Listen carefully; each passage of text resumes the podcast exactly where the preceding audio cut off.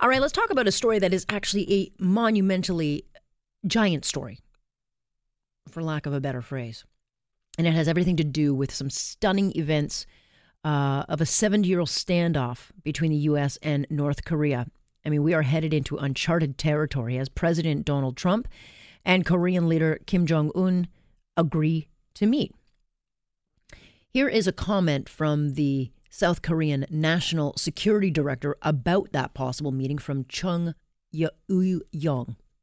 President Trump appreciated the briefing and said he would meet Kim Jong un by May to achieve permanent denuclearization. The Republic of Korea, along with the United States, Japan, and our many partners around the world, remain fully and resolutely committed to the complete denuclearization of the Korean Peninsula. Along with President Trump, we are optimistic about continuing a diplomatic process to test the possibility of a peaceful resolution. So, this is a decision said to be made by Trump and is in contrast, I think, with what U.S. officials had reported earlier, saying that the conditions were not quite there yet to move ahead. Well, unless Mr. Trump changes his mind, and it does not look like he's going to, or um, whether Un is playing games, this thing could actually move ahead. The how, what, the where, the when all remain a mystery, but Korea has signaled it is ready to compromise, and Trump seems to be showing he's willing uh, to keep choking them off with tariffs.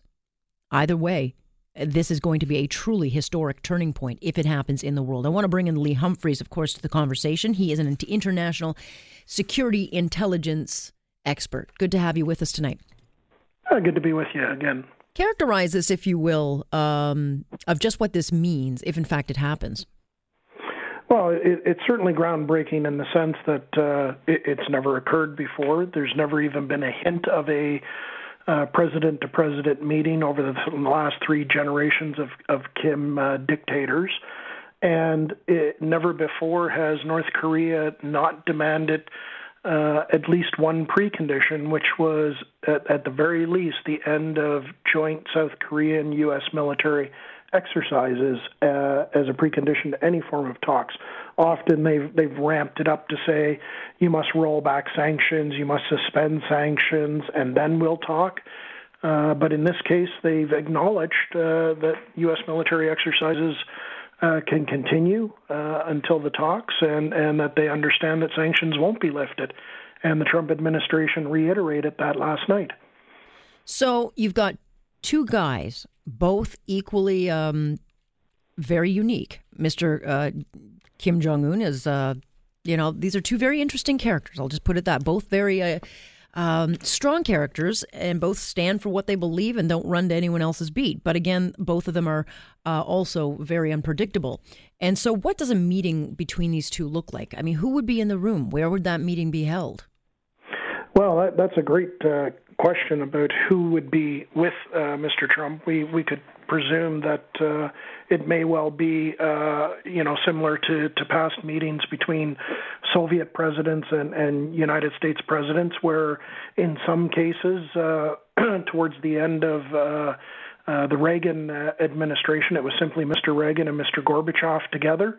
In other cases, it involved the Secretary of State, the Secretary of Defense, Secretary of Commerce, Secretary of the Treasury, all kinds of support staff uh, ambassadors that lay the groundwork, etc.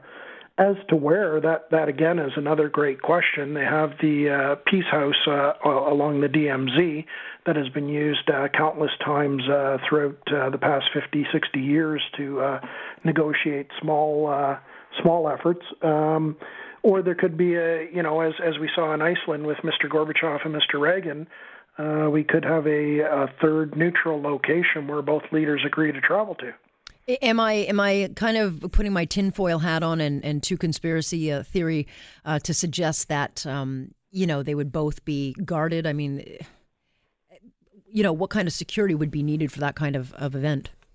Well, that I I suspect if anything delays this uh, event all the way into May, which was sort of the deadline that was set uh, by both sides, it would be the concerns of the uh, Secret Service. I mean, Kim the idea that Kim would try and assassinate uh, the United States president uh, seems a bit ridiculous on its face. But as you said, um, Lord knows with this uh, with this man, he has uh, killed relatives, he has killed close confidants in, in some of the most uh, ghoulish and and uh, and uh, horrific ways.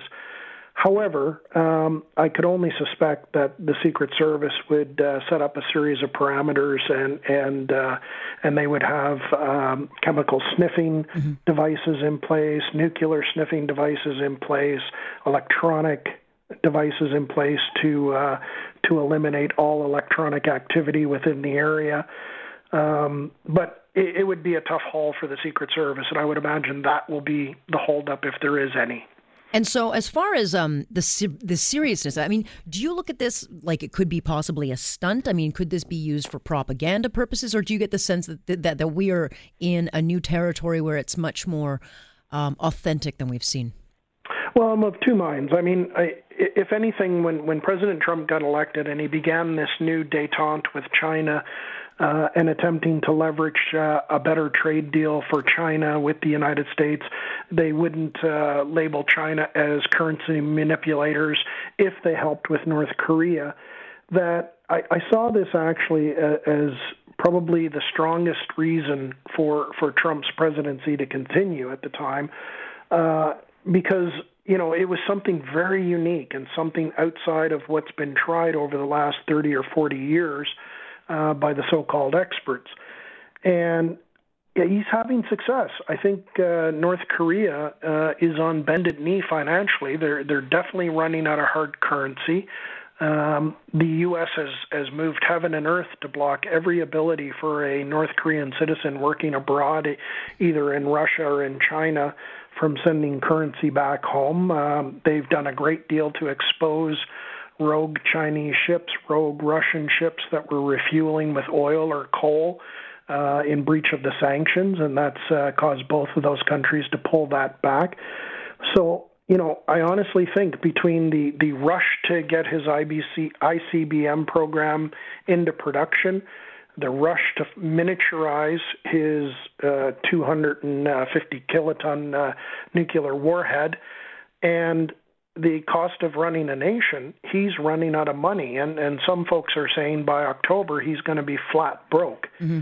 So uh, this may well be something that he sees the ability to trade a nuclear weapons program uh, in exchange for his regime surviving and having a massive conventional military that would keep the South Koreans at bay. Mm-hmm. And at best, he could hope for a reduction in the U.S. military presence on the peninsula as a step forward. And what about China and Russia?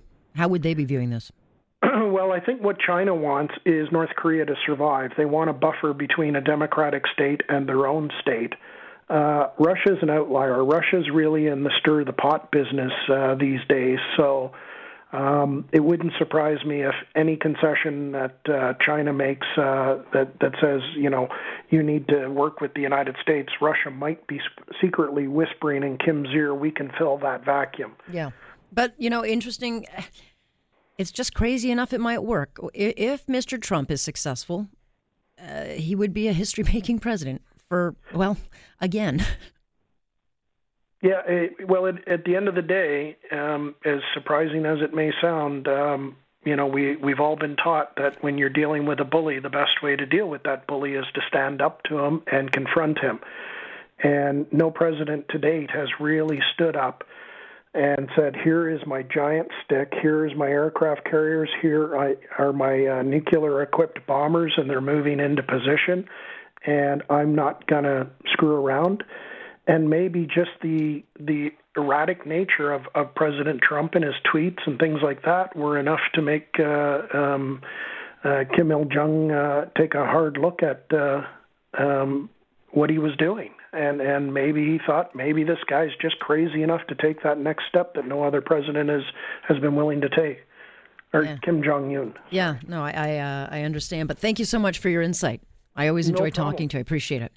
Okay. We will uh, have a great night. We will stay tuned. That is uh, Lee Humphrey joining me on this. Uh, look, the only thing that would take this to a different level now is if uh, was that basketball Dennis Rodman If he takes Dennis Rodman, and I'm not even kidding, that would just be insanity.